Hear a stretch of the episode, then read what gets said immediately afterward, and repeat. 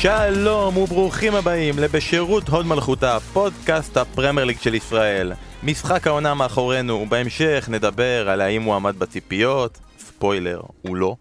מנצ'סטר יונייטד מוכיחה מול ניוקאסל שהיא טרם שכחה מהו פרגי time, ארסנל מפציצה, בירם כיאל מבשל, וניצחתי השבוע במשחק ההימורים. כן, כן. כל זה קרה השבוע ועל כל זה נדבר, אבל לפני כן בואו נציג את חברי הפוד. אני בן פורגס, לצידי אסף כהן. אסף, כל חברי הפוד והמאזינים ביקשו, התחננו, רוצים לשמוע, תוכנית טיול למקדוניה, יום ראשון, מה עושים?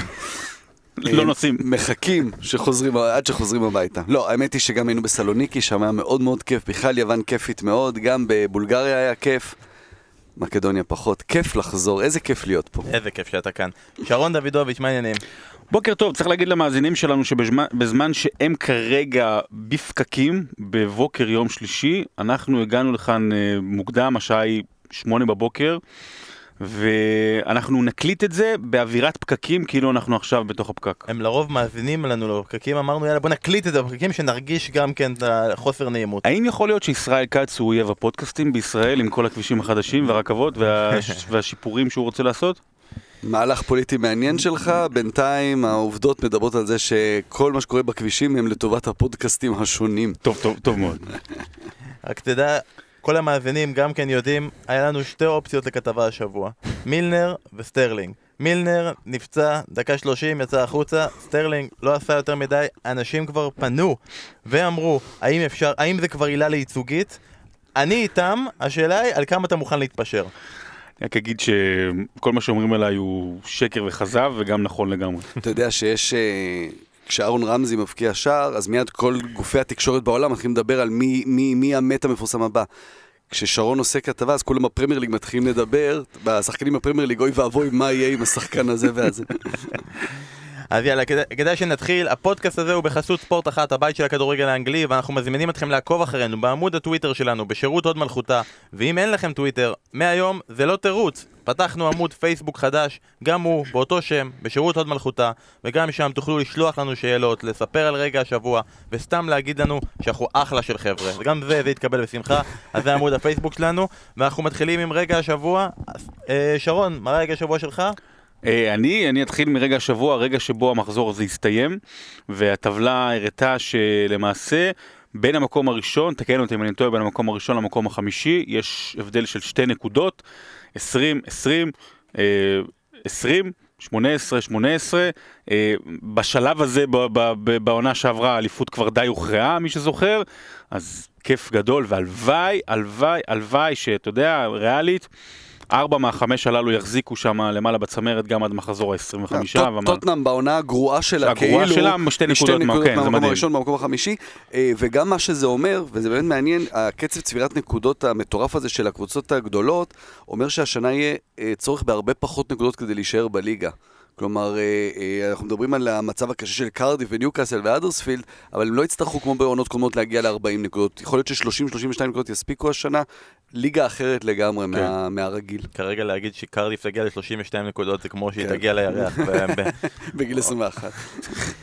רגע השבוע שלי, עוד פעם, אני אוהב ללכת איתכם, המאזינים, אז אני הלכתי יחד איתכם עם השער של אירון רמזי. בואו נשמע איך הרגע הזה קרה. Now Ramsey. Bayern, it's a bit fancy. It's come off. Ramsey with the header. Mikitsari, good ball back for Aubameyang. Ramsey's there!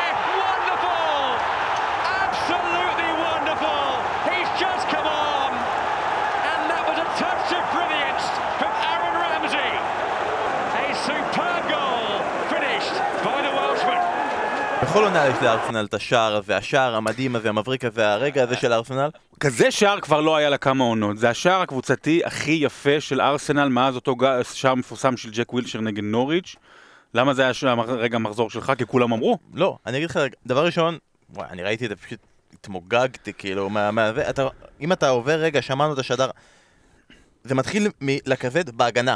מוסר לרמזי, שמעביר לביירין. אבל גם איך כל אחד מעביר, מהאוויר ומעביר בראש. זה מעביר, ועם עקב, ועם הרגל ככה אחורה, ועם הרגל ככה, ואז מקיטריאן שולח את זה קדימה, והוא בסוף סוגר את זה עם עקב אחורה, זה פשוט היה ואתה מדהים. יודע מה היה המהלך הכי יפה בכל המהלך הקבוצתי הזה?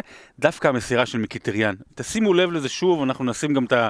אפשר לעשות את הסרטון שוב בכישורים. המסירה של מיקיטריאן, אתה רואה הרי את השחקן מצד שמאל רץ על, על, על, על האגף. ואתה אומר, אוקיי, הוא ייתן לו בזווית, הוא ייתן לו לריצה לחיצוני, לא. הוא נותן את המסירה ישר, ממש ב-180 מעלות, ישר לתוך הרחבה, למקום שבו הוא יגיע, אה, נגיד איזה סטייל מסירת ברקוביץ', וזה היה באמת, ודווקא מחיטריאן שלא משחק ולא טוב מתחילת העונה, מסירה מדהימה. אסף, מה הרגע השבוע שלך? אני מתחבר מאוד ל- לרגע שלך, אז הרגע שלך היה רמזי, היה שם במשחק קטע שאיוובי מקבל כדור אה, בקצה הרחבה ועובר את אה, פרדריקס בין, ה, בין הרגליים. אה, עכשיו, אז, עוד- נדבר אולי על, על ההגנה החלשה של, של פולאם, אבל אה, איזה כיף שארסנל אה, עושה את מה שהיא עושה. כן, זה עוד לא כדורגל מדהים וזה לא ארסנל של 2004, אבל איזה תוצאות, זה גם לא סתם ניצחונות, היא... כל הניצחונות האלה, חוץ משניים, היא עשתה גם בהפרש של שני שערים לפחות. אה, שחקן כמו איוובי, שדיברו על זה שהוא הוא לא לא באמת טוב. ברמה, והוא לא זה, ופתאום הוא בא ועובר בין הרגליים, וזה מראה קצת איזושהי שמחת חיים שיש שוב בארסנל.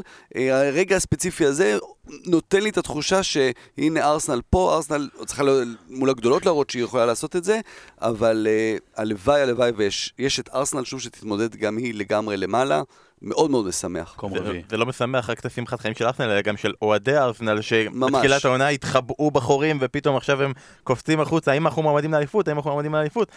אה, אז אנחנו אולי נתייחס לזה גם בהמשך. אנחנו נתחיל עם משחק העונה, סימנו אותו כמשחק העונה, ליברפול נגד מנצ'סטר סיטי, היה את כל ה build-up וכל השדרים שלנו התייחסו ועשינו פרק מיוחד. ולפני זה במסיבות עיתונאים קלופ אמר שהם ישחקו התקפי וגוורדיולה אמר שהם ישחקו התקפי וכולם התקפה, התקפה, התקפה וכבר אה, המאמנים אמרו אם יהיה 3-3 או 4-3 האם זה יהיה המשחק הכי גדול? כל משחק שנה שעברה שערים ושערים ושערים 0-0 רבותיי ומשחק גם לא כל כך טוב שמע, מזל שלא הקלטנו את הפודקאסט בסיום הזה, כי... אווירת נכאים. לא, לא, לא, לא הייתה אווירת נכאים, היו צוואר של קללות אם הייתי פה בפודקאסט, אנחנו גם, גם מותר לנו, זה פודקאסט ואנחנו... אה, היה משחק תחת. תקשיב, אה, אני אגיד לך מה, אנחנו, אני אגיד לך למה אני עצבני. אני עצבני כי אנחנו, שלושתנו, ועוד הרבה אחרים פה בערוץ, אנחנו עובדים של הפרמייר ליג. ואנחנו מתוך עשרות אלפים ומאות אלפים ברחבי העולם שעובדים כדי שהדבר הזה יהפוך להיות טוב. אז יש לנו חלק ממש ממש מזערי, אבל עדיין חלק.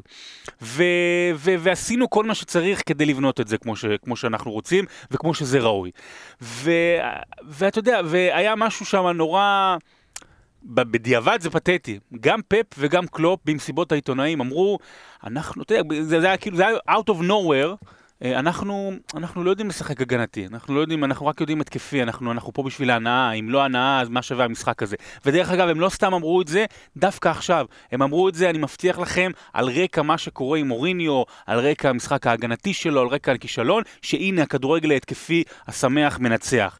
ואז מגיע המשחק, ושתי הקבוצות מבטלות זו את זו באמת כמעט לחלוטין, ואתה אומר לעצמך, יצאנו, יצאנו כולנו פתטיים, הנה, עבדנו על, ה, על המאזינים, עבדנו על הצופים. זה כמובן לא נכון, וכמובן זה יכול לקרות אה, בכדורגל, וגם במשחק הענק אתמול בין אשדוד להפועל תל אביב זה קרה. אה, אבל זה נורא נורא עצבן, שהיו בו וזה פי כמה יותר פי כמה הזדמנויות. יותר הזדמנויות, זה נורא עצבן, וזה היה אחד המשחקים הכי גרועים של העונה בפרמייר ליג. 0-0, כמו שהרבה 0-0 שאי אפשר לראות, ושבסוף המאמנים יוצאים ויוצאים נורא מרוצים, כי המוכנות הטקטית שלהם והיכולות הטקטיות אה, הוכחו שם אה, שוב פעם. אה, אז, אז כן, זה לא היה כיף לראות את זה, אבל אה, בוא, בוא נלך וננסה לפרוט בכל זאת אה, את המשחק עצמו כן, לפרטים. למה זה? למה כן. זה לא עמד בציפיות? אז הם אני לא חושב כבשו. שפפי ראה שוב איזושהי גמישות מחשבתית ו- ופר- ואולי פרגמטיזם סוף סוף, אה, של אוקיי, אפשר אה, לשחק כל הזמן כדורגל נורא יפה, אבל בסוף במשחקים הגדולים והחשובים באמת, אתה צריך אפילו לחשוב קצת הגנה. ופפ לקח בעצם לדעתי במשחק הזה שלושה משחקים למול עיניו, כשהוא התכונן למשחק הזה. שני המשחקים מול ליברפול בשנה שעברה בצ'מפיונס, והמשחק של ליברפול מול נפולי באמצע השבוע שעבר. בשני המשחקים מול אה, ליברפול בשנה שעברה הוא שיחק עם שלושה בלמים. הוא עשה את זה במשחק הראשון כי הוא חשב שככה הוא יהיה מאוד התקפי וישחק יותר פתוח וזה, וזה יוביל אותו לניצחון. הוא כמובן הובס במשחק הזה. עשה את זה גם בגומלין כי בו הוא היה חייב לשחק אה, התקפה וגם בו הוא הפסיד. והוא הבין שהוא לא יכול לשחק אה, כל כך פתוח, אי אפשר לשחק כל כך פתוח נגד ליברפול, זה, זה, זה, זה פשוט אוקיי, לא צריך להיות גאון כדי לה- להבין את זה, מה שהוא עשה, אז הוא עלה עם ארבעה בהגנה, אבל ארבעה, בדיוק כמו שנפולי שיחקה. אה, הוא עלה עם מנדי, מנדי כמו מריו רוי ביום, אה, ביום רביעי או שלישי כשזה היה, עלה קדימה. כל פעם שהוא עלה, אתה רואה את קייל ווקר נשאר מאחורה, ככה גם היה מקסימוביץ' ב, אה, אני רוצה רק לעצור את בנפולי. אסף ולהגיד למאזינים שלנו, אתה תמשיך תכף, יש איזה משהו שלא כולם יודעים, נראה לי שמאזיני הפרמייר ליג כן יודעים. בארץ, שיטה של חמישה מאחור נתפסת כהגנתית. בחו"ל, במבטחת באנגליה, שיטה של חמישה מאחור היא דווקא אה, שיטה התקפית, זאת אומרת שלושה. בלמים, כי זה נשמע לנו מוזר, כי יש יותר בהגנה, אבל זה חשוב ש- שכולם לגמרי, יבינו את זה. לגמרי, כי השני המגינים זה שחקנים כמו מנדי, כמו מרקוס אלונסו. הם קשרים וקיצוניים לכל דבר. חלוצים, כן. אלונסו זה חלוץ ב- בפועל. אה, אבל, אז הוא שיחק בעצם עם- עם אה, עם ארבעה מאחור, כשקייל ווקר, כל פעם שמנדי עולה, קייל ווקר הוא בלם שלישי. בנוסף לזה, הוא בעצם שיחק אה, ברביעיית הקישור שלו לצד פרננדיניו, שיחק אה, אה, בר, ברנרדו סילבה. בעצם בתפקיד של קווין דה בריינה, ממש לידו, ובצדדים עם סטרלינג ומאחרז, כשאנחנו רגילים לראות אצל סיטי שהם ממש שחקני כנף שמשחקים קרוב לקון אגוארו, הם שיחקו בקו אחד עם הקשרים האלה. מה שקיבלת בסופו של דבר זה ארבעה מגינים, ארבעה קשרים, שלא לוחצים קדימה גם. לא... לא אפשרו לליברפול שום שטח מאחורי קו הקישור, מאחורי קו ההגנה, ומסתבר שליברפול, שבעצמה עשתה הגנה יוצאת מן הכלל, כשלא נותנים לה את השטח הזה, אין, היא לא יכולה לעשות... בטח לא איך שהיא נראית מתחילת העונה. בדיוק. גם אמרת כל פעם שמנדי עלה, ווקר נשאר מאחורה.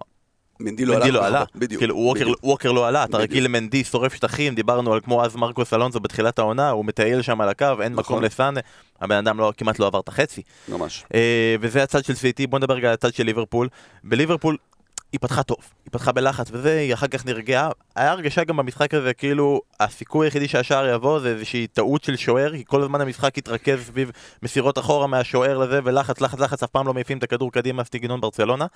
אבל לליברפול כרגע, לדעתי, יש איזושהי בעיה, שהיא החוליה ההתקפית. כלומר, סאלח, מאנה, פירמינו, אמרנו, זה נשמע כמו כוח בלתי ניתן לעצירה, וברגע שהם בתקופה קצת רעה, וסאלח, אנחנו נדבר על זה, על הבעיה שלו מתחילת העונה, למה זה לא, הכדורים לא נכנסים, מאנה קצת ירד, פירמינו קצת ירד, אין איזשהו כוח עזר. אם בסיטי אתה בא ואומר לעצמך, אם הגוארו לא ילך לו והכל, אז יש את אה, דה בריינה ויש את גונדואן וגם פרננדין, הם ייתנו שערים. אני לא רואה את ויינלדום, מילנר ואנדרסון, או אחר כך קייטה שנכנס כרגע ומי... בחודש האחרון הוא לא נראה טוב. בלי הפנדלים של מילנר הם לא מגיעים כולם ביחד לשמונה שערים. זהו, השחקנים היחידים שיוצרים אה, הזדמנויות זה או גומז, או רוברטסון, או, או מילנר. זאת אומרת, אלה, אלה כרגע השחקנים היוצרים בליברפול, וזו בעיה מאוד מאוד גדולה. אה, אם אני קלופ, ואני לא קלופ, כי עדיין לא עשיתי השתלת שיער, אה, אני מתחיל לעשות רוטציה.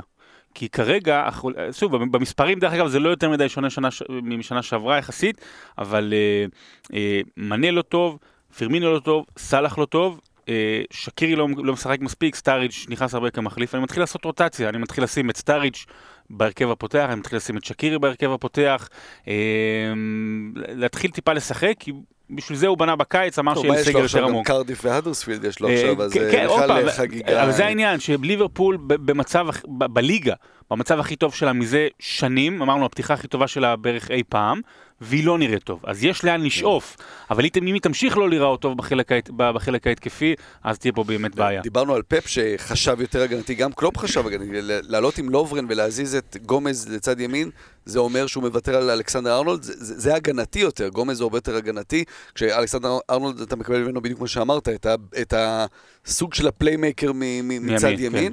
אה, יש בעיה בקישור, נכון, כי אתה תקבל את הגול פעם של מילנר בבעיטה מרחוק, או אנדרסון, או וויינלדום בנגיחה. ויינלדום ב- באיזה, בדיוק באיזה. ריבאונד שנופל, אה, אבל, אבל זה לא הקשרים ש, ש, שנותנים יותר מדי.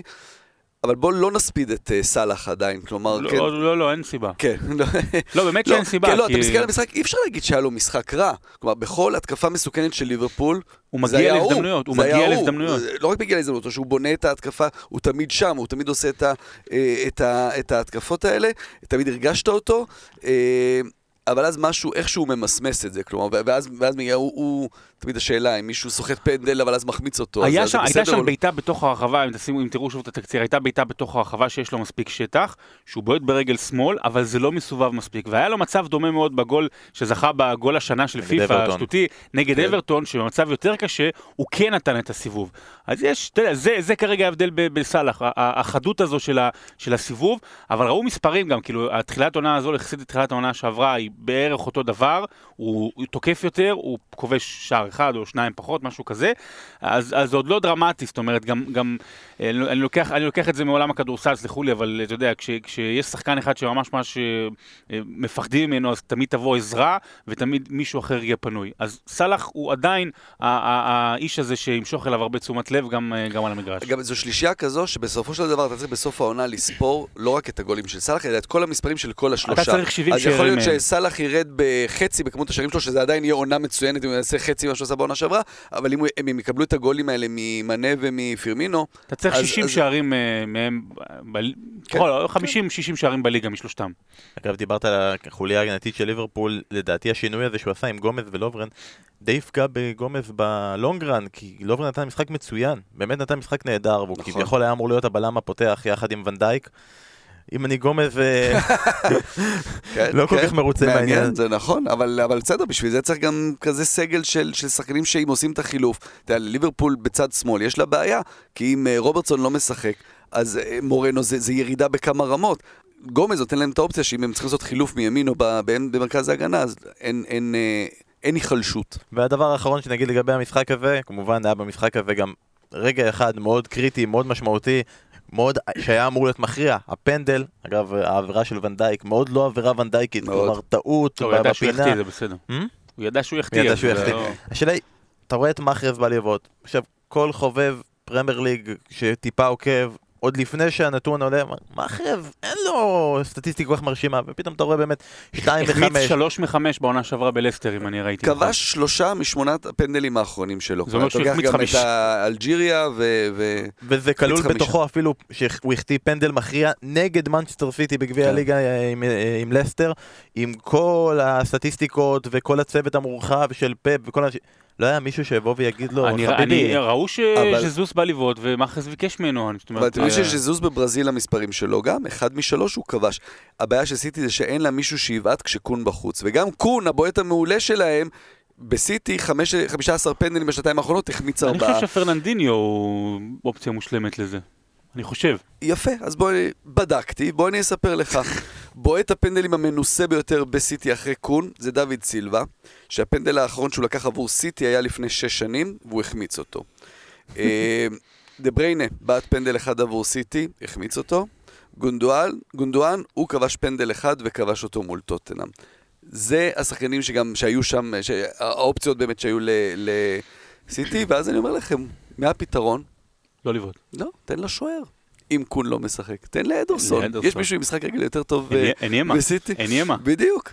אה, אניימה דרך אגב החמיץ פנדל במשחק המפורסם נגד ביתר בטדי, רק מי שלא זוכר, מי ששוכח. כן. אה, אז, אתה יודע, ישר אתה חושב על אה, מוריניו ו- ופיל ג'ונס ומה שהוא אמר, שהם הגיעו, כש- כש- כשהגיעו לפיל ג'ונס אז הוא כבר ידע שיש להם בעיה. אבל פיל ג'ונס זה הבועט השביעי-שמיני. כלומר, כשיש לך בעיה בבועט שמיני, זה לגיטימי. יש לך בעיה בבועט שני. בבועט, בדיוק, אם קון לא במגרש, יש לך בעיה בבועט הראשון. אז אה, יש פה, בקטע הזה יש לסיטי בעיה. לא, אבל התגובה של פפ לעומת מוריניו הייתה יפה גם כשהוא, איך נגמר. המשחק. אז אני שוב אלך לעולם הכדורסל, צריך לעשות האק, כמו האק השק, צריך לעשות האק הפנדל לסיטי, פשוט לשלוח אותם לפנדל, והם יחמיצו. מעולה.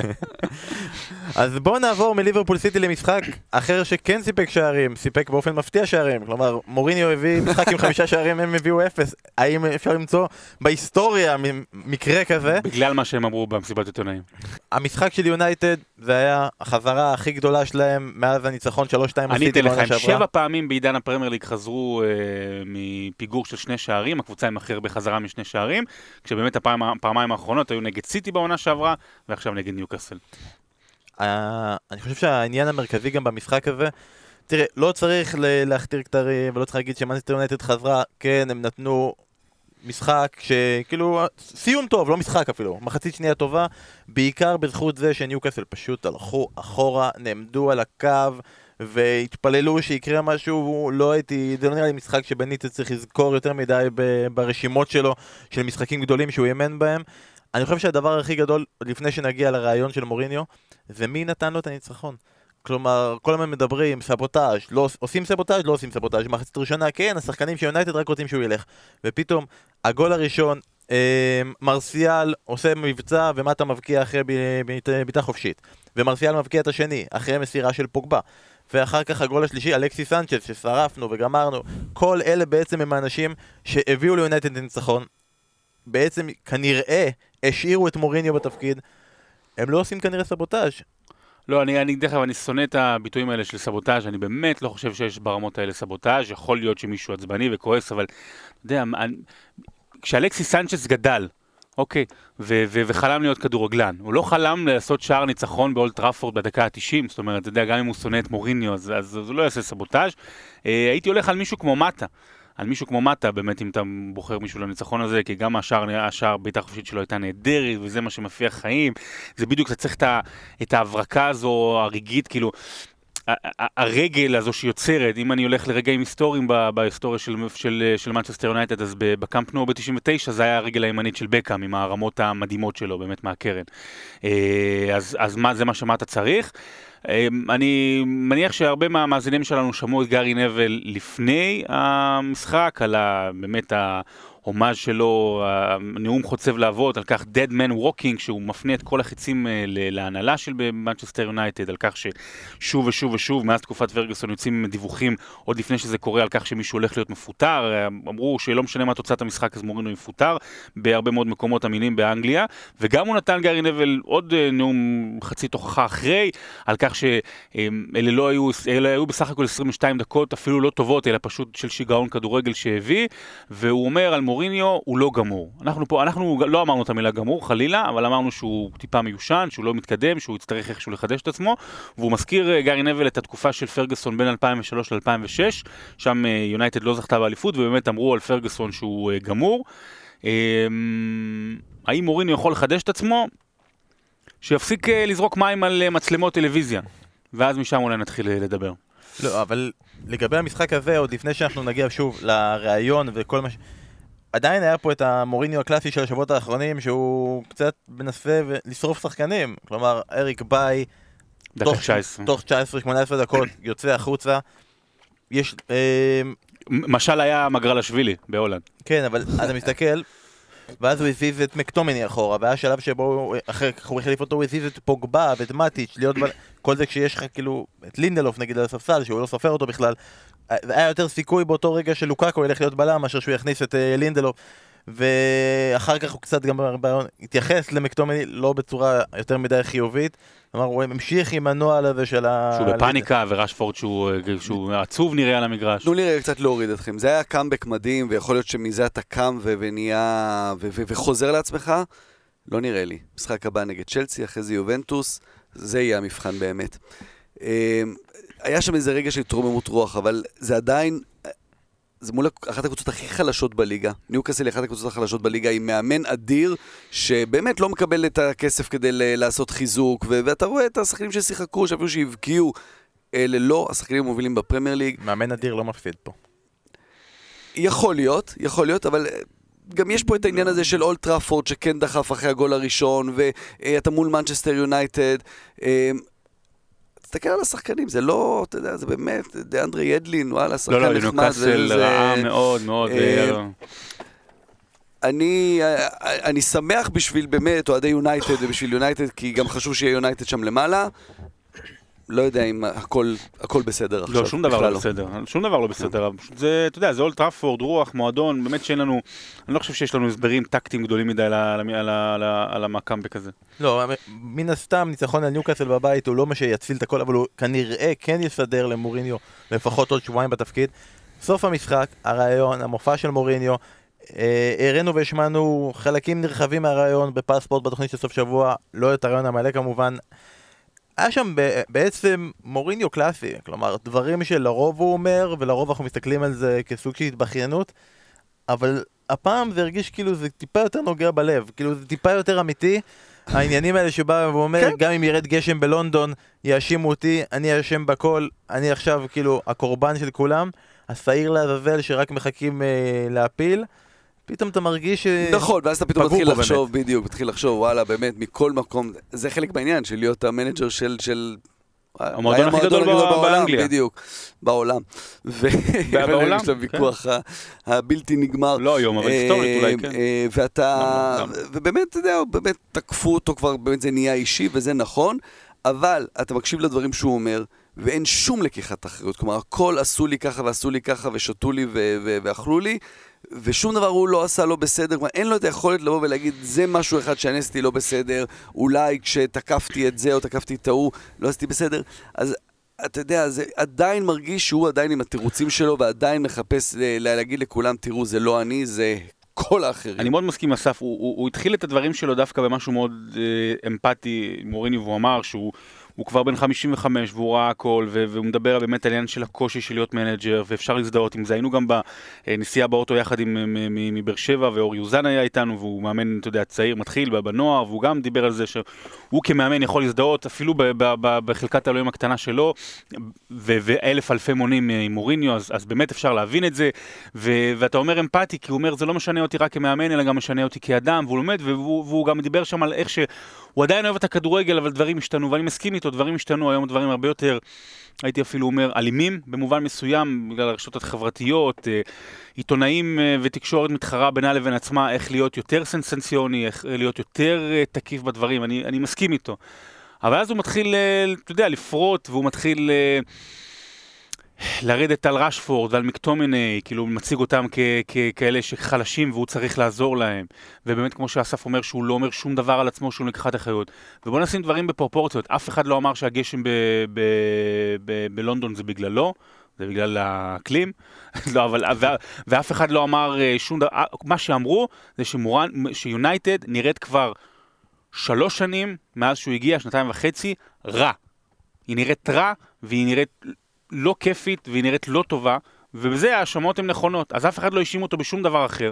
וכן, כשאתה אה, זורק מים על, אה, על מצלמות, ו- וככה אתה מתנהג במשך שנים, אז אתה תמשוך אליך יותר אש. אני מאוד אוהב את מוריניו, באמת, אני מאוד אוהב את מוריניו. אני לא רוצה לראות עולם כדורגל וגם לא עולם פרמייר ליג בלי מוריניו, אה, אבל אתה, you get what you want, you see what you will, איך אומרים את זה? you see what you what. לסיום, אתה אומר שאתה אוהב את מוריניו. כתבת לנו בקבוצה בוואטסאפ שאתה רוצה לעשות כתבה על מוריניו. מה- אתה רוצה להסיק מזה? מה אתה רוצה שיקרה? לא, כי אין, אתה יודע, מוריניו זה אפילו לא לעשות כתבה, זה פשוט לשים קולאז' של כל, ה, כל הרעיונות שלו וכל המסיבות עיתונאים ו- ולתת לזה לרוץ, כי... אתה- מדיבור אתה- צפוף או... מ- בדיבור, אה. דיבור צפוף עם המבטא הרוסי, מוריניוש, ואין אין, אין איש, הוא עדיין, הוא עדיין, גם כשהקבוצה שלו נראית רע, הוא עדיין ההצגה הכי טובה בעיר. האמת היא, זו אופציה טובה, מוריניו אאוט, מוריניו שין, מוריניו שגם יש לו, הוא יעביר את החנות פלאפונים שיש לו בדיבור צפוף לאסי גומה, ואנחנו בכלל נהיה מסודרים בזה. אנחנו מתקדמים, ואנחנו רוצים לדבר על ברייטון. מהרגע שתומר חמד עזב את ברייטון, קצת, קצת נטשנו אותה, קצת לא התייחסנו אליה, ולא בצדק, לא בצדק, קבוצה שכרגע די שיש עומדת... בה ישראלי יש בה ישראלי שמצליח, שמצליח, שדי עומדת בציפיות שלה, כמו קבוצה ביתית, כרגיל, השיגה 7 מ-8 נקודות של העונה בבית, קיאל עכשיו הפך להיות בינתיים שחקן הרכב, משחק שני עונה בהרכב, נתן בישול, יפה. לגלן מארי בישול יפה נגד וסטאם בניצחון, גול, בישל גול ניצחון, כן. אה, שהוא אפילו חטף את הכדור, הוא עשה, בנה הוא היה את כל הגול מעורב הזה. בשער כן. ובישל את השער. כן. כדור, גם החל במהלך. הביא את זה מהפינה, לא איזה כדור כן, כן, באמצע, לא, לא, נבח- גדול. נבחר בחלק מהאתרים לאחד משחקני המחזור, וכל הכבוד לו, בירם, באמת, כל הכבוד. אבל בוא נדבר רגע על ברייטון, קבוצה שלא סימנו אותה כקבוצה שהולכת לרדת, די עומדת בציפיות, אבל גם משחקת לא רע, ויש לה חלוץ שדי מצדיק למה תומר חמד לא יכל למצוא במקום. מדהים. ברייטון זה באמת, אה, עד שהם עלו שנה שעברה, הם היו המועדון הכי גדול שלא היה בפרמייר ליג אף פעם, מבחינת כמות קהל שהם מביאים. באמת יש להם מגרש מאוד מאוד ביתי. המאזן שלהם מאז שהם עלו בשנה שעברה, יש להם שני ניצחונות חוץ בלבד. אה, הנקודות שהם עושים זה בבית, ובאמת אתה רואה את הקבוצה הזו, משחקת כמעט תמיד באותו הרכב, בבית ובחוץ, אותה שיטה. ואז בבית היא מחזיקה בכדור תמיד הרבה יותר מהקבוצה היריבה, תוקפת, מגיעה להזדמנויות, חצי ש...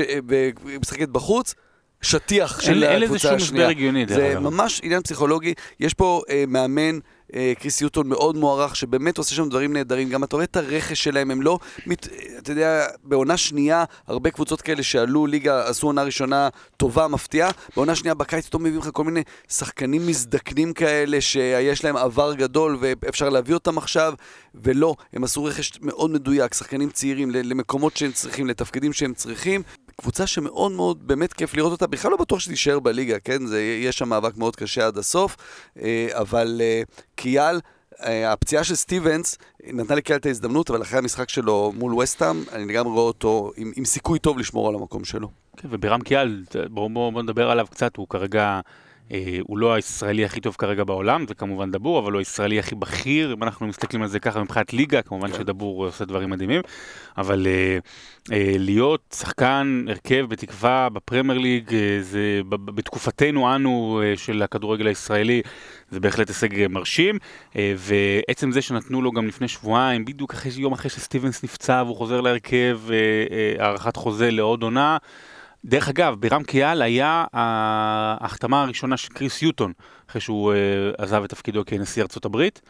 אה, ותשמע, ברייטון זה קבוצה מאוד עולה חדשה, כמו שנה שעברה, זאת אומרת הגנתית ולא ונראית כאילו אה, אפורה משהו, אבל כן יש שם אה, כמה כישרונות שיכולים, אה, שאפשר כן לאהוב את המשחקים שלהם, שכן יכולים לייצר, אז זה גרוס שהוא פצוע, אבל זה קנוקארט שעדיין צריך לחזור לעצמו, אבל הכישרון שלו הוא עצום, וזה איזקיירדו שהוא אחד הכי מהירים כן. בליגה, אנחנו גם מכירים אותו מהליגה הבלגית. לואיס ו- דנק, הבלם, זומן לנבחרת. וואלה, ולא, וואלה, ו, וגלן מארי זה סיפור עצום, גלן מארי זה שחקן שהיה באמת ההגדרה האולטימטיבית לחלוץ צ'מפיונשיפ, אמרו לו כל השנים אתה לא תצליח בפרמייר ליג, ודווקא כשהוא בגיל 34, ודרך אגב לגמרי במקרה גם הוא נשאר, לא בטוח שהוא היה צריך להישאר וכולי וכולי וכולי, הוא נשאר, והרי תומר חמד פתח במקומו, ואז הייתה את ההרחק- את ההרחקה המפורסמת של תומר חמד, שהוא דרך, אה, דרך לא דרך על ידלין, ורק אז גלן מאריי קיבל את ההזדמנות שלו, ובאמת זה late bloomer, ו- ובאמת להוריד את הכובע לגלן מאריי. לוקה טוני האנגלי. לא גדול, לא גדול. מחזור הבא, פיסארו. הם בחוץ נגד ניוקאסל, אם אתה משיג נקודות בחוץ, זה צריך להיות בניוקאסל. מאחלים להם בהצלחה. אנחנו עכשיו בפינה הזו של נקודה קטנה על כל יתר הקבוצות, רצינו לעשות על בורנמוף, בכל זאת, ניצחו 4-0 בחוץ על ווטפורד ומגיע להם ופרייזר ווילסון וכל החוליה ההתקפית הזאתי אבל לא, אנחנו לא נעשה את זה, כדאי, לא נעים לנו, באמת שרפנו קבוצות ווטפורד כבר גמרנו, אלטון ג'ון פרש, לא רוצה להגיע יותר למשחקים אז אנחנו נוותר על בורנמות' הפעם, ניתן להם לצבור עוד כמה נקודות לפני שאנחנו נוריד אותם חזרה. בוא נדבר על מישהו אחר, אסף, קב- קבוצה אחרת שאתה רוצה לדבר אז אני עליה רוצה לדבר על וולפס, למרות שכבר דיברנו עליה, אבל רק לשים לב, שמונה משחקי ליגה עד כה, כולם אותו הרכב, אותם 11, הוא לא מחליף את ההרכב, אה, וזה השקיעו בקיץ 60 מיליון אה, פאונד ברכש, ועדיין למרות זאת שבעה מהשחקנים בהרכב הזה, זה שחקנים שהיו גם אה, בעונה שעברה, אה, אז תמיד בכדורגל אוהבים לדבר על המשכיות, אין יותר המשכיות מזה, אה, ובתוך זה אני רוצה לדבר דווקא על מישהו שכבר הרבה שנים שם, וזה מאט דוירטי, אה, שגם בפעם שעברה שוולפס היו בפרמייר ליג, שזה בעונת 11-12, הוא היה בקבוצה, אמנם משחק רק אה, כמה דקות, היה עוד צעיר, אה, אבל עם כל השינויים והמהפכות שם שמר על מקומו, ובתוך כל הפורטוגזים שם, גאווה אירית, והולנדית קטנה, כי אימא שלו הולנדית, אז הייתי חייב לדחוף את זה. הגאווה אמרתי לך הרצינית אמרתי לך להוריד את הנקודה הזאת.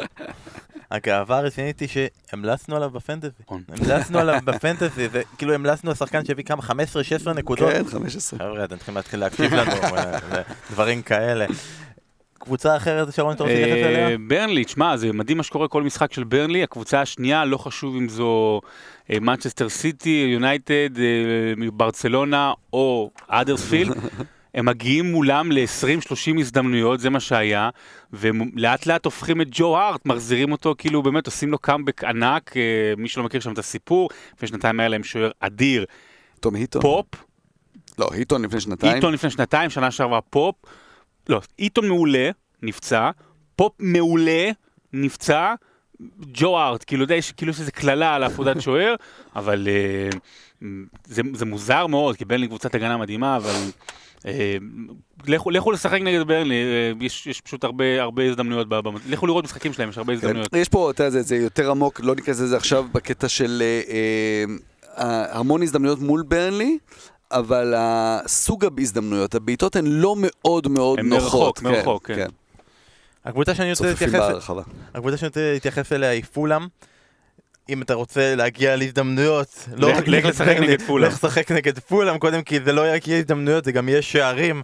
הקבוצה שספגה עד עכשיו, הגנה מזעזעת, 21 שערים בשמונה משחקים, יותר מכל קבוצה אחרת בפרמייר ליג. היחידה שלא שמרה על רשת נקייה. לא שמרה על רשת נקייה אף משחק העונה, 12 שערים בארבעת המשחקים האחרונים, והוא כן, יוקנוביץ' מנסה טיפה לעשות שינויים, כלומר הוא ראה צ'יימבר שמושל לו מארס, זה לא הולך, אז זה לא הולך, זה פשוט לא הולך, ההגנה שם, אין שם משחק הגנה בכלל, כאילו, ההוא לא מתואם איתו, הקישור לא, לא, לא כל כך עוזר, כלומר אנחנו באנו ואמרנו. הקישור ל... הקישור. אז זהו, שהם. הם השקיעו מעל 100 מיליון פאונד ברכש, יש להם חלק קישור והתקפה מאוד מאוד איכותי, הגנה של צ'מפיונשיפ. גם הרכש שהם עשו, ריאן פרדריקס, זה שחקני ג'ו בריין מבריסטול סיטי, שחקן נהדר שאני מאוד אוהב אותו, המגן השמאלי, הם שחקני צ'מפיונשיפ. וזה הפער בין החלק הקדמי, שעושה דברים נהדרים, עם שורלה ומיטרוביץ' ו- וייטו, לעומת החלק ההגנתי שהוא באמת ואם אה, זה ימשיך בושה. ככה, בוא נגיד שמיטרוביץ' לא יכול להבקיע את כמות השערים שתסגור את כל השערים שהם נכון, סופגים. נכון. אז המצב של אה, יוקנוביץ' בחוליה הזאת מאוד רע. מהפרמייר ליג אנחנו יורדים ליגה אחת למטה לצ'מפיונשיפ, לאסטון וילה, שזה מוזר להגיד שאנחנו יורדים ליגה, ליגה למטה לש- לצ'מפיונשיפ בשביל אסטון וילה, אבל זה הסיפור. ויש פה סיפור באסטון וילה, סיפור שמתגלגל כבר מתחילת העונה, ובפעם שעברה גם דיברנו עליהם בהקשר של שער מדהים, הפעם אנחנו מדברים עליהם בהקשר של ירק מדהים. אסף, ספר לנו את סיפור הקרוב. כן. אז אסטון וילה, אני בטוח שכולם יודעים, אחד המועדונים הכי גדולים באנגליה בהיסטוריה של הכדורגל האנגלי, אז הם אה, מדשדשים שם אה, בצ'מפיונשיפ.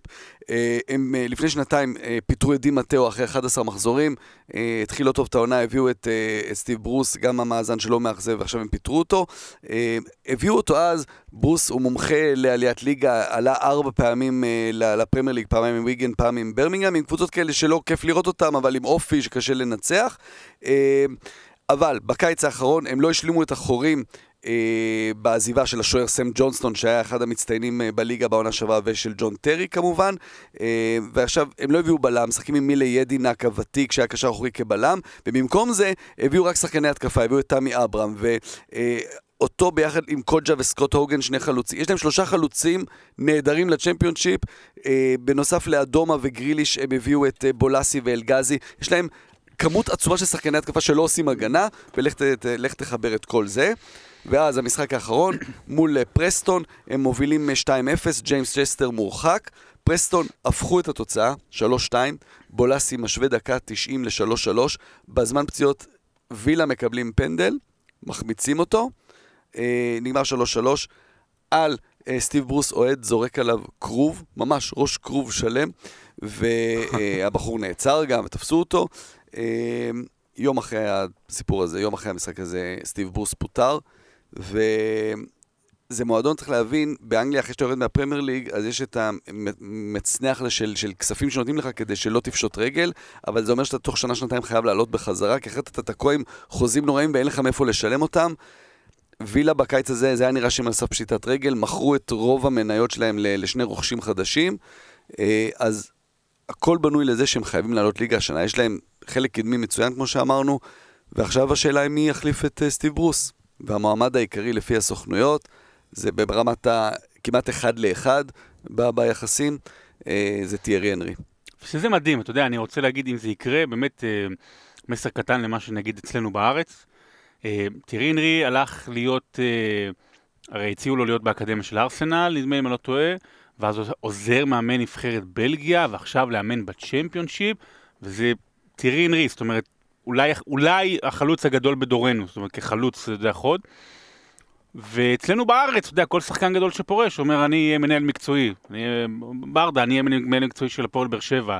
אני סיימתי, אני ברקוביץ', אני אהיה מאמן נבחרת ישראל. ותראי הנרי, שהוא גם, אתה רואה שהוא גם מבין כדורגל, והוא פרשן כדורגל מדהים, אתה, הוא, הוא, הוא כאילו אינטליגנט, אתה יודע, הוא סוג של תלמיד של פפ, גם בשנים כן. שלו, הוא ממש שר... ו- פפ וונגר ביחד, אתה יודע, כל אחד בשנות שיא שלו. והוא אומר, אני, אני, אני אתחיל מלמטה, אני אתחיל מאסטון וילה, אפילו לא אסטון וילה שנלחמת על עלייה, אסטון וילה רק להציל אותה אולי אפילו מירידה בצ'מפיונשיפ. הלוואי שזה יקרה בשבילו, אבל זה, זה מסר קטן אה, לצניעות.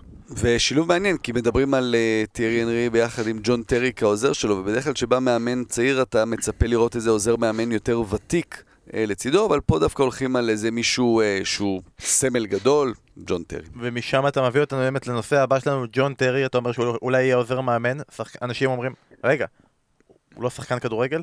ג'ון טרי השבוע, לפני כמה ימים, הודיע על פרישה מכדורגל, הוא היה באסטון וילה שנים בצ'לסי, שחקן חמש אליפויות, סמל גדול, אחד החברים הכי טובים בחדרי ההלבשה של ווין ברידג'. אה, האם אפשר באמת להגיד שג'ון טרי הוא הבלם השני הגדול של האנגלים אחרי בובי מור, שגם בובי מור, זה, אתה יודע, זה בגלל שבסופו של דבר הוא זכה איתם במונדיאל, כלומר אם עוד שני משחקים וג'ון טרי היה השלישי אחרי uh, הארי מגווייר שהיו עושים עליו פסלים. שמע, קודם כל את הכדורגל האנגלי מחלקים לפני פרמייר ליג ואחרי פרמייר ליג. אז בפרמייר ליג, אם אנחנו לוקחים משנת 1992, לג'ון טרי יש חמש אליפויות, אה, יש אה, חמישה גביעים, יש צ'מפיונס, יש ליגה אירופית, יש עוד, אם לא טועה, שלושה גביעי ליגה, אה, מה שכל המגני קהילה, באמת, אין, ו- ו- ובכולם, ובכולם, 18 תארים בסך נכון, הכל. ובכולם הוא הרים את, ה, את, ה, את התואר כקפטן. הוא הרים את התואר כקפטן אפילו בליגת האלופות שהם זכו והוא, והוא היה מושעה מאותו משחק, הוא התלבש והוא לבש את זה כקפטן. חמש משש האליפויות ההיסטוריות של צ'לסי הוא הרים כקפטן. אה, ובהיסטוריה של הפרמייר ליג אה, יש מלבדו רק עוד שחקן אחד, הגנה, בלם שזכה בתואר שחקן העונה, זה פול מגראת' מאסטון וילה, שזכה ב... פול מגראט. מגראט, סליחה, מגראט, אה, 1993, אה, וג'ון טרי הוא השני, אז אתה לוקח את היציבות שלו, את השנים הארוכות שלו בטופ, את העובדה שהוא הבלם הכובש. הגדול ביותר ב- בעידן של הפרמייר ליג, אתה לוקח את, ה- אתה לוקח את כל היריבים, את ריו פרדיננד, אה, יאפ סטאם, אה, באמת כל הבלמים הכי טובים שתיקחו, אני כן חושב שאפשר להכריז על ג'ון טרי כבלם הטוב ביותר בהיסטוריה של הפרמייר ליג, בעידן החדש, וג'ון טרי אבל מעל הכל הוא... הוא דמות מסקרנת עבורי כאחד שמחפש סיפורים. הוא דמות מסקרנת כי הוא באמת מציב עבורנו המון שנים, במיוחד בשנים האחרונות שלו, של, של ה... אתה יודע, עם כל ההתפרצויות, באמת עם, הבג... עם הבגידה בחבר ווין ברידג' ועם העניין התקרית הגזענית, שדרך אגב הוא זוכה בסופו של דבר במשפט פלילי, אבל הוא שם מהנבחרת והיה שם סערה גדולה עם פביו קפלו, עם אנטון פרדיננד. אה, הוא מציב בפנינו דילמה מאוד מוסרית אפילו, איפה עוברת ההפרדה בין הכדורגלן לבין האדם. איפה אנחנו נכנס... הרי אנחנו, אנחנו לא אוכלים איתו בארוחת שישי, אנחנו לא יושבים איתו לבירה. אמ, כל עוד הוא לא רצח או אנס, אפרופו בימינו אנו, מה שקורה כרגע עם רונלדו, שאנחנו לא יודעים גם עדיין, אה, אז, אז מבחינת, ואתה יודע, והוא, והוא לא פושע, אז, אז למה, למה שיהיה אכפת לי מה הוא עושה בחדר המיטות? אה, שאלה מוסרית שגם עלתה בסוף הקריירה של ריין גיגס דרך אגב, אה, אם, אם אנחנו, עד כמה אנחנו נכנסים פנימה לתוך חיי השחקנים, והתשובה היא, היא, היא מאוד גדולה, זאת אומרת היא מאוד מאוד סובייקטיבית לגבי כל אחד. ובגדול, אם אני צריך לנתח, אז אנחנו לא באמת מסוגלים להפריד בין השחקן לבין האדם, ולכן, למרות שכל כל מי ששיחק איתו, וכל מי שאימן איתו, ואנשים שפגשו אותו, אתה יודע, אומרים שהוא כל כך נחמד, והוא חייכן, והוא ג'נטלמן, והוא מעולם לא לכלך על, על, על מאמנים, והוא תמיד הסתדר עם כולם, והוא היה מנהיג, וכולי וכולי וכולי, ואני מזכיר לכם, צ'לסי היא הראשונה שעשתה את העניין הזה של הכסף, עם אורון אברמוביץ' וקבוצת כוכבים ענקית, ולהביא מפה ומשם, והוא היה הגורם המאזן. ומצד שני, הוא עשה דברים שאנחנו כבני אדם אומרים הם לא יפים. דרך אגב, יש עוד סיפורים, הוא פעם אחת אה, השתין בבר, ופעם אחת הולך מכות באיזה פאב, והוא צחק על אמריקאים אה, קצת אחרי ה-11 בספטמבר, זאת אומרת, הוא בחור אה, נורא אנגלי של פעם, טוני אדמס כזה. אז להעריך אותו, להריץ אותו כשחקן, תשנאו אותו כאדם, הפוך, מה שבא לכם, הכל מקובל. באמת הוא הכיתוב הכי גדול, הכיתוב הכי גדול בין סמל לנבל בכדורגל האנגלי, ואני רוצה רק לשחק עם אה, אסף שנייה משחק אה, של אה, עולמות מקבילים. בכל זאת, ג'ון טרי גם זכור לכולנו בהקשר הישראלי שלנו.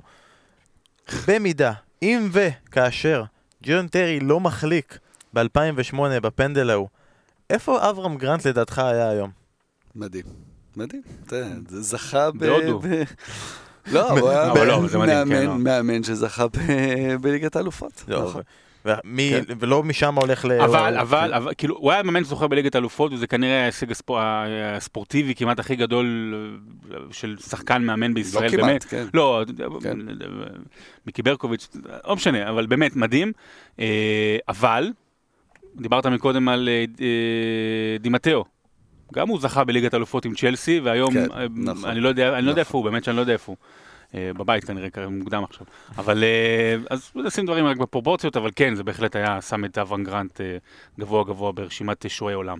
אז רק נסיים עם מה שחיבר אותנו, החיבור בינו לבין תיירי אנרי, שאומרים הוא יהיה מאמן מצוין, עוזר... מה הקשר אחד בין מאמן? הגנה, אחד מאמן התקפה. כן, מה הקשר ביניהם אבל? כן, זה התקפה והגנה, זה נראה גם טיפוסים כל כך שונים. לא, לא- אבל דון טרי שיחק באסטון וילה, הוא מכיר את המועדון, רוצים כן. את ירי אנרי כמאמן כי הוא כבר כאילו התחיל להתנסות בזה. ולך תדע, בימים בלונדון היו יוצאים ביחד להשתין בבר, כמו שאתה אומר. אני לא, באמת, לא- באמת לא יודע על הקשר בין בן הנרי ל... הלוואי. שזה יקרה, זה אחרי זה, אחרי זה נדבר על זה. אז מטרי נעבור הלאה לנבחרת אנגליה, מקום שבה הוא כיכב כל כך הרבה שנים. הם אה, יוצאים עכשיו לשני משחקים במסגרת ליגת האומות אה, נגד אה, קרואטיה ואחר כך נגד ספרד. אני חושב שאנגליה מתייחסים לליגת האומות בצורה נכונה, כלומר זו נבחרת שעד המונדיאל סוף סוף טיפה הורידו ציפיות ופתאום במונדיאל הם. לא, טיפה, הם הורידו, הרימו, הרימו, הרימו, הרימו ציפיות לשמיים ופתאום גילו שוואלה הם אחת מהארבע הנבחרות הכי טובות בעולם והם באים עכשיו לליגת האומות ומבינים שכנראה ספרד, אין להם סיכוי בבית הזה מול ספרד. אה, ספרד נבחרת שממש טובה מחוץ לגבולות המונדיאל משחק האחרונה. או שני משחקים, זהו, ספרד כבר. כן, די, זה נראה שלקח זה את הבית די- הזה. די גמור כן. הבית הזה, אז הוא בכל זאת שומר על הכל, הוא לא... אבל הוא גם עושה ניסיונות, ואנחנו רואים עכשיו בזימונים החדשים, התייחסת ללואיס דאנק, אבל הוא גם נותן כזה צ'ופרים קטנים למי שמגיע לו, למדיסון, צ'מפיונשיפ גם. הזמין את מייסון מאונט מדר- מדרבי קאונטי, נתן לסנצ'ו, הילד מדורטמונד, שיבשל עוד כמה שערים, רק חבל שאין את אה, אלקאסר בהתקפה, אולי במקום אה, אה, רשפורד. משחקים מעניינים לאנגליה, בעיקר המפגש מול קרואטיה. כן, קרואטיה חצי גמר מונדיאל, אבל כמובן היה המפגשים בעבר, ב-2008, המשחק הזכור ההוא של סטיב מקלרן מול סט, סלאבן ביליץ', מקלרן עם ה... עם ה הכל קורס מסביב והוא עם בדיוק, המטריה. המטריה, בדיוק. עם הטעות של אה, סקוט קרסון, לא משנה, אז, אז הם, אה, קרואטיה מנעה מאנגליה להעפיל אה, ליורו, אה, ובחצי גמר מונדיאל היא מנעה ממנה להעפיל לגמר, אה, לגמר המונדיאל. זה באמת יפה לראות, ראינו את זה כבר במונדיאל, את, את אנגליה עם נבחרת מאוד צעירה, הרבה שחקנים צעירים, והקידום הזה של השחקנים האלה, מה שסאוטגייט עושה. מייסון מאונט, דיברנו קודם על ג'ון טרי, מייסון מאונט זה הפרנק למפרד הבא, אמור להיות, שחקן ששייך לצ'לסי, מושאל עכשיו לדרבי של פרנק למפרד, שחקן באמת יוצא מן הכלל, אני באמת מכיר אותו, כי הוא גם שיחק שנה בויטסה, כמובן, אז uh, באמת שחקן נהדר, וסנצ'ו uh, והאנגלים, הולכים בדרך באמת מאוד יפה, כמו שאמרת, הם תמיד ציפו מהם והם לא, לא הגשימו, עכשיו הם באים עם נבחרת כזאת צעירה, ש, שכל הזמן היא, היא באמת תוססת בוא ומלהיבה. נזכיר למאזינים, ואנגליה זכתה בקיץ שעבר בכמעט בכל תואר אפשרי כן, בגילאים עד 17, הצעירים. עד 19. 17, 20, כאילו כן. באמת כל אליפות אירופה, אליפות עולם. אז אה, יש יש עתיד אה, אנגלי. זאת אומרת, יש על מה לדבר גם בפודקאסט עוד כמה שנים. ובוא נראה אם יש להם הווה ביום חמישי ובשבוע הבא נגד ספרד. אה, מזמינים אתכם לצפות. ועוד משפט אחד על שחקן אחד שלא יהיה שם באנגליה, אבל זה הסיפור, אה, באמת אחד הדברים המעניינים שמדברים עליהם באנגליה, דקלן רייס. דקלן רייס, קשר אחורי של וסטאם, שעושה בינתיים עונה גדולה. דקלן רייס הוא... יש לו כבר שלוש הופעות בנבחרת אירלנד. הוא יליד לונדון, אבל הסאבים שלו מאירלנד, שלוש הופעות בנבחרת אירלנד. אבל עכשיו הוא ביקש uh, ממיק מקארתי שלא יזמן אותו, יש לאירלנד עכשיו משחקים מול ווילס ו... שלוש הופעות במשחקי ידידות, אחרת הוא בדיוק. לא יכול לעבור. בדיוק, ויש לו, אה, ועכשיו יש משחקים רשמיים, והוא ביקש שלא יזמנו אותו, כי הוא עכשיו יושב וחושב במי, אה, במי הוא רוצה לבחור, באירלנד או באנגליה, ובינתיים הוא לא משחק באף נבחרת. אה, ושחקן קשר אחורי נהדר, שגם מתאים לכל ה... אתה יודע, ליד אריק דייר ושחקנים כאלה אה, צעירים, אז אה, זה סיפור נחמד, דקלן רייס, לעקוב גם אחריו. בוא נראה אם בנובמבר אולי יזמנו אותו. הגיע הזמן לעבור לפינת הפנטזי. דבר ראשון, יש לנו מקום ראשון חדש. עמית מאור עלה למקום הראשון אחרי מחזור נהדר, 95 נקודות. עזר קפטן, סיגורדסון, לקזט, ווילסון, ממש פגיעות יפות. וזה עוד שהיה לו את אה, פרייזר ואת פררה מלסטר על הספסל. אה, אנחנו ממשיכים לנסות לגייס את אוהד קדוסי. שעכשיו הוא כבר מקום שני בישראל, אז אוהד, תצטרף אלינו ותביא איתך גם את איתמר דביר, שהפך להיות המקום הראשון בישראל. שניכם, אנחנו רוצים אתכם איתנו כדי שנוכל להצדיק למה אנחנו כל כך גרועים, כי יש אנשים ממש טובים אצלנו בליגה. מזמן לא התייחסנו לקבוצות שלנו, מה הם עשו השבוע, מישהו מכם רוצה להודות כמה חלש הוא היה? כן, אה, האמת שהיה לי קצת מעל הממוצע, אבל הבאתי את קיין במקום האגוורו, שמתי אותו קפטן כמו מיליון ומאתיים אלף איש. וקיבלתי ממנו שתי נקודות בלבד. כמו האגוורו. אה, כמו האגוורו, אז החילוף היה נכון, אבל זה שלא שמתי את קפטן, את הזאר, זה היה ממש ממש בעייתי. וקינג, שמתי אותו על הספסל, זאת אומרת, הלכתי על הגנה, שזה משהו שאני לא עושה בדרך כלל, אבל בולי ו... וואן אנהולט, אה, אם אני אתן המלצה אחת לשבוע הבא, אני עכשיו הפעלתי את אה, כפתור ה wild card כבר עכשיו, מי שעוד לא עשה את זה כדאי שיעשה, אפשר לשחק טיפה על ענייני המחירים, יש אתרים שמראים עליות מחירים אז אפשר להרוויח טיפה כספים. אה, דיברתם קודם על שחקן, הייתי אומר סיגורדסון. הוא נכנס לעניינים, רישרלסון חזר, טוסון חזר, זה אומר שיש למי לבשל, יש מי שיפתח ואפשר להפקיע גם עם בעיטות מחוץ לרחבה, כמו שהיה לו בשבוע שעבר. קחו את סיגורסון. גם אם טוסון חזר ואתה חושב שיש לו, אולי כדאי גם לקחת אותו, לחשוב עליו, כי המחיר שלו כבר ממש ירד. לא. אחרי מה שהוא עשה לתחילת עונה, אז לא. טוסון, אני לא יודע בכלל אם יש לו כבר מקום. אתה ראית במשחק האחרון, אברטון. הוא עולה כמחליף, אה, נכון. אה, רישרליסון וגילפי, שני שחקני הרכש הכי יקרים של הקבוצה הזו, הבקיעו. הם איפשהו מצאו, מצאו את השיטה, עם וולקוט צד אחד, אה, ברנארד שהיה נהדר במשחק הזה, פעם ראשונה בהרכב היה נהדר בצד השני, גילפי מאחורי רישרליסון, יכול להיות שצ'ק טוסון בכלל לא ברוטציה שם אה, של שחקן הרכב. אה, ולשים לב עם טיפ אחד קטן, לשים לב למשחקים הבאים של לסטר וניוקאסל. שתי קבוצות שיש להן משחקים מאוד נוחים על הנייר, אז השאלה אם מאמינים בקבוצות האלה, בעיקר אה, ניוקאסל, לא יודע כמה, כמה אפשר להאמין בהם, ואולי להביא שחקנים מהקבוצות הללו. איך היה השבוע שלך, אבל? השבוע שלי היה סביר באופן יחסי, אחרי, באמת, אני חוטף מכות אחרי שנים נהדרות. אני רוצה להזכיר, הייתי מקום חמישי בישראל לפני שנתיים, אני, זה לא מה שקורה עכשיו. 62 אה, נקודות, אבל עם שורלה ופרייזר על הספסל. אה, גודמונסון הבאתי דווקא מברנלי, שהוא באמת עושה הכל בהתקפה שם, 7 נקודות הביא לי. אבל קיין קפטן, נו, מה, הייתה ברירה אחרת? מול קרדיף זה, זה ברמת הכמעט לעשות טריפל קפטן. wild card? היה כבר. היה כבר. אז אני, אני איתך גם כן, ה wild כבר, כבר היה, היה לי שבוע דווקא לא רע, 76 נקודות, זה הוביל אותי קצת, נכנסתי כבר ל-200, כבר מתקרב ל-150 בליגה שלנו, אני שואף אחריך, אה, עמית מאור, אה, הזאר קפטן, והאמת היא שלא לא שמחתי על רוברטסון, אמרתי בוא נברח מההגנה של ליברפול וסיטי. כי זה היה מאוד הגיוני במשחק הזה שכולם מדברים על התקפה, ובסוף חבל, כי הוא יכל להביא, להביא את הנקודות. שרון, אתה ה wild card היחידי שנותר לנו, תן לנו קצת עצות, אה, או עצת עשה אל תעשה. לאנשים שרוצים לעשות wild card כמוך? אה, יש אתרים, מי שרוצה ניתן לנו זה, יש אתרים שמראים את עליית מחירים, לכו, אה, תקנו שחקנים שעומדים לעלות, אל תמכרו שחקנים שכבר עלו אצלכם, כי אז תפסו, תפסידו כסף, וב, ו, ואחרי הנבחרות, שתראו מי פצוע מי לא, אה, תרכיבו, יש, צריך ללכת, להתחיל ללכת לשחקנים מארסנל, יש להם יחסית לוח, לוז לא, לא, לא רע, להחזיר שחקנים מליברפול, כי הם, אה, יש גם אה, לוז טוב, טוב למדי. אז אם עכשיו, רק בליברפול, אם יש לך באמת מהשלישייה הקדמית שדיברנו עליה כבר, על מי היית הולך? פרמינו, סאלח או מנה? אני חושב שהייתי הולך על, אה, על סאלח, לא, לא, לא, לא, לא, לא, על, על פירמינו, כי, כי סאלח אה, יקר מדי והוא לא עושה פנדלים, והוא, קודם כל שיחזור לעצמו, אחרי זה אני אשלם עליו 13 מיליון.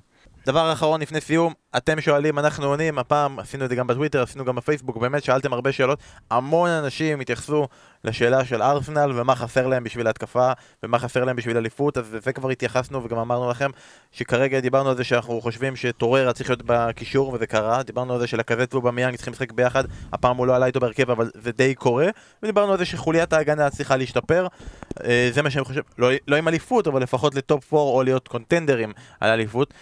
יש שאלה אחת ששכחנו משבוע שעבר, לא הצלחנו להגיע אליה, ואני חושב שהיא שאלה מצוינת, ואני רוצה את התייחסות גם שלך, אסף, אליה.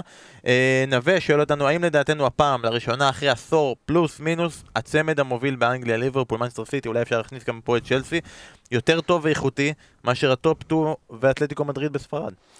זה נראה ככה עד עכשיו, ראית במקום השישי בורנמות' עם אותו מספר נקודות כמו ה top של, אה, של אה, ספרד. בינתיים זה לא הולך לברצלונה, זה לא, זה לא נראה טוב שם, לא מרגיש שהמאמן שם שולט באמת במשחק, לא, יודע, לא נראה שהוא יודע מה הוא באמת רוצה מהקבוצה שלו. ריאל עם טראומת אחרי אה, רונלדו, אה, כן, זה מרגיש, ואתה יודע, בסוף את המבחן הזה של איזו ליגה יותר טובה אתה רואה באירופה, ובשנים האחרונות הקבוצות הספרדיות מנצחות את, ה- את המפעלים האירופיים, אה, אבל מרגיש שיש פה עליונות גם, גם מבחינת על הקווים וגם בתוך המגרש של הקבוצות אבל האנגליות. אתה הלכת על כיוון שבו הספרדיות קצת ירדו. האם, שרון, אתה חושב שהאנגליות קצת עלו? כן, כן, אה, מה שאסף התחיל להגיד לגבי העניין הזה של המאמנים, עוד פעם, אה, הרבה מהכוח, פעם זה היה הכוח רק של השחקנים שעברו, זאת אומרת, השחקנים הטובים ביותר, למעט אה, אולי השלושה, ארבעה, חמישה הכי טובים בעולם, אז, אז, אז באמת הם הולכים לליגה האנגלית ו- ומתחלקים אצלה בין הקבוצות הגדולות. עכשיו זה גם האימון, אמ, אבל שוב, המבחן יהיה, אתה יודע, בסופו של דבר במאני טיים, אם ארסנל אה, תעשה מה ש... ארסנל או צ'לסי יעשו מה שהן צריכות בליגה האירופית, איך הם יתמודדו אחרי זה עם הספרדיות בשלבים המכריעים, אה, וכמובן בצ'מפיונס, זאת אומרת, אה, אם, עוד פעם ברצלונה או ריאל יזכו, זה יהיה באמת, מה זה, חמש שנים רצופות כבר? דברים צריכים להשתנות, חברים, פרמייר ליג תתעוררו. היו תקו... אנשים פה לא, לא זוכרים שהיה תקופה פעם ש... אני לא מדבר על שנות ה-80 ו-70, עשור קודם, עשור קודם, בעשור הקודם האנגליות פשוט שלטו במפעל, אתה יודע, שלוש אנגליות בחצי גמר. אה, מקווה שהימים האלה יחזרו. נמשיך עם השאלות, תשובות קצרות. שרון, ודים שואל האם לוולף יש סיכוי להישאר באזורים האלה בטבלה. אני לגמרי רואה אותה נלחמת על אירופה. שישי, שביעי, לגמרי, לגמרי, אם היא הצליחה, אם היא מצליחה, מה, לספוג שער אחד בחודש, שני שערים בחודש, אם אני לא טועה, וגם הם מסיטי ומיונייטד. אה, במשחקים אה, התקפי ו- ו- ו- וחימנז שם משחק כמו, באמת, אה, שחקן גב, אתה יודע, גב לסל, מה שנקרא, ומחלק את הכדורים. וולף, לדעתי, תסיים את העונה במקום השביעי, מק- שביעי-שמיני. אני איתך, אם אומרים הם יכולים להישאר במקומות האלה, היא כרגע מקום שביעי, סבבה, יש שיגידו יונייטד בסוף, מנצ'סטר יונייטד יתקדמו ויעברו אותם, אבל כל השאר, לסטר, ווטפורד, אברטון, הם לא קבוצות שכרגע מרגישות יותר טובות מוולף, שצריכות להוריד אותה אחורה, ואין סיבה שהיא לא תישאר באזור הזה, ובנושא הזה אנחנו מסכימים, כן, יש להם סיכוי להישאר באזורים האלה בטבלה. אה, אסף, אה, אורי או אורי רפאלי שואל, מה היתרונות של ויינלדום, לפיו איך הולנדי. שחקן שלא מסוגל לתת פס קדימה הוא בנקר בהרכב של קבוצה שרצה באליפות. הוא הולנדי, הוא פוגע בך אישית, אסף. הוא הולנדי. כן, ויינלדום אה, זה שחקן, זה מסוג הזה, תמיד אוהבים להגיד, זה שחקנים שמאמנים אוהבים, שלא מפסיק לרוץ, שעושה כל מה שהמאמן אומר לו. אה, כשטרנט אלכסנדר ארנולד עולה קדימה, אז תמיד אתה יודע שיש מי שיכסה את זה, תמיד הוא ירד לשם, או אה, הנדרסון או מילנר. והוא תמיד נמצא במקום הנכון. כלומר, תמיד יש את התחושה הזאת ש... אה, רגע, אם הכדור ילך לכ- לכיוון מסוים, ויינלדום יהיה שם, הוא יקבל את המסירה. אז אתה לא תקבל ממנו מספרים יותר מדי, סוף סוף העונה הבקיע גם שער חוץ, אתה לא תקבל המון מספרים, אבל הוא תמיד נמצא בכל מקום, הוא תמיד ייאבק על הכדור, הוא גם בדרך כלל ירוויח אותו. אה, הוא נותן את הדברים האלה, שבקבוצה עם סאלח פרמינו ו- ומנה, אתה חייב שיהיה מישהו שיעשה את זה. מסכים? התרומה ההתקפית שלו היא לא, היא לא מספקת בשביל הקשר הזה שמשחק שם כ- כשלישי, שהוא לא קשר אחורי באמת, ואתה רוצה עוד קצת גולים משחקן בתפקיד הזה, והכי מרגיז, שאת כל הדברים הנהדרים האלה שהוא עושה בליברפול הוא לא עושה בנבחרת. זה מצחיק גם שוונלדום, אם אתה חוזר טיפה אחורה, היה שחקן מאוד התקפי בימים כן. ההם באיינדהובן. כן. שאלה אחרונה, זה, כולם בהולנד הם התקפים. דודו פילבר שואל, אחרי שמונה מחזורים, מי השחקנים הכי מאכזבים בפרמייר ליג? נראה לי שהתשובה בוא נתחיל בקצרה. ככה בהרכב. כל אה, מנצ'סטר דוד יונייטד. דה חאה בשער, בחוליה האחורית, ולנסיה ולינדלוב באי, כן. אז אם אני מנסה ל... דוד- דודו היקר אוהד ליברפול, אז הוא ישמח לשמוע את התשובה הזו, אבל נוסיף לשם גם, שוב, כנראה את סאלח, כי כי באמת כולם שמים אותו. אה, עוד שחקנים מאכזבים. גם, גם שיעור בשבילנו, אני זוכר שפה ישבנו אחרי המחזור השני לדעתי, וזה היה, ו- ואני אני אמרתי פה, וואו, יש לליברפול מספר שמונה חדש. קייטה, כן. ו- כן, אני רגע, גם נורא התלהבתי, אני נורא רגע. התלהבתי במשחק הראשון שלו, קייטה מאוד מאוד מאוד מאוד מאכזב. אה, ניתן איזה הברקה של מישהו ממש מאכזב, קנוקארט, תשמע, הוא חלש. אבל אני לא יודע אם הוא מאכזב, כי גם שנה שעברה... לא, ככה. אבל שנה שעברה הוא אומר שהיה לו תירוצים, השנה אין לו תירוצים.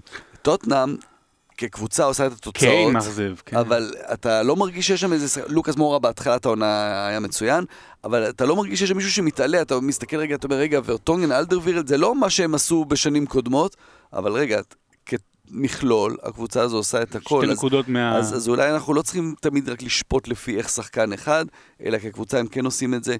אמ, ואז אתה יורד, אתה יודע, לקבוצות הלמטה יותר, אה, אז ארנאוטוביץ', היה איזה שניים שלושה משחקים שזה נראה יותר טוב, אבל זה עדיין לא זה. השאלה באמת אם אתה יכול לבוא ולהגיד, רגע, ארנאוטוביץ' אפשר לשים אותו ב... מקבוצות כאלה, אפשר לשים שחקנים שהם מאכזבים לא, אותנו. פחות, לא, פחות, לא, כן. ארנאוטוביץ' גם היה קצת פצוע, אבל קנוקר. כן. אם בקבוצות האלה, אולי מאכזב פנטזי לדעתי זה ז'וטה מוולף, שאמרת שחקנים שהם לא מחליפים הרכב, לדעתי הוא עבר מההבטחה שזה ממש, עשר 17 אחוז- גולים בעונה שעברה. 10% מהקבוצות היה להם אותו, ועכשיו לדעתי כולם ויתרו, הוא לא מבקיע, הוא לא מבשל, אז בנושא הזה. אה, זה השאלות שלכם, אנחנו נשמח להמשיך לענות גם בפייסבוק, גם בטוויטר. אנחנו יוצאים לפגרת נבחרות, אני יודע, כולנו עצובים. נתראה עוד קצת פחות משבועיים עם המשחק הענק. מכבי תל אביב הפועל חדרה. אה, סתם, זה באמת משחק ענק, אבל אנחנו מתנחמים בזה שאחרי הפגרה, מחזור אחרי מחזור, משחק ענק. אם אתם לא מאמינים, אנחנו חוזרים עם צ'לסי נגד מנצ'סטר יונייטד, ושבוע אחרי טוטנאם מנצ'סטר סיטי, ואז ארסנל ליברפול. מחזור לאחר מכן הדרבי הגדול של מנצ'סטר. פגרונת קטנה של נבחרות, ואז טוטנאם צ'לסי, ארסנל טוטנאם, מנצ'סטר יונייטד ארסנל, צ'לסי מנצ'סטר סיטי, ליברפול מן יונייטד. עד הקריסמס, משחק וואו. ענק בכל מחזור, חודשיים מטורפים. ואז קריסמס. מחכים לנו, ואז קריסמס, כאילו, ואז ב Boxing Day יש מנצ'סטר סיטי נגד אה, ליברפול. ב Boxing, לא ב Boxing Day, סליחה, אחרי ה... אחרי ה... בראשון הראשון או בשני לראשון. לא? ב Boxing Day, כן. ואז מגיע הקריסמס, כל יום אנחנו נקליט פה פרק, כל יום, לא, לא, לא נחזור הביתה, פשוט נישאר פה ונקליט פרקים, אז זה, כל זה מחכה לנו, אתה דואג לעץ, שיהיה פה עץ, ונשב מתחת לאשוח, ויהיה בסדר. ונשיר מזמורי חג מולד. אז תודה רבה לכם שהאזנתם, תהנו מהפגרה, תהנו מהנבחרות, תהנו קצת מהחופש, והכי חשוב, תהנו מכדורגל אנגלי משובח, ברגע שנחזור עם צ'לסי נגד מנצ'סטר יונייטד, שיהיה לכם שבוע טוב, להתראות. ביי ביי. יאללה ביי.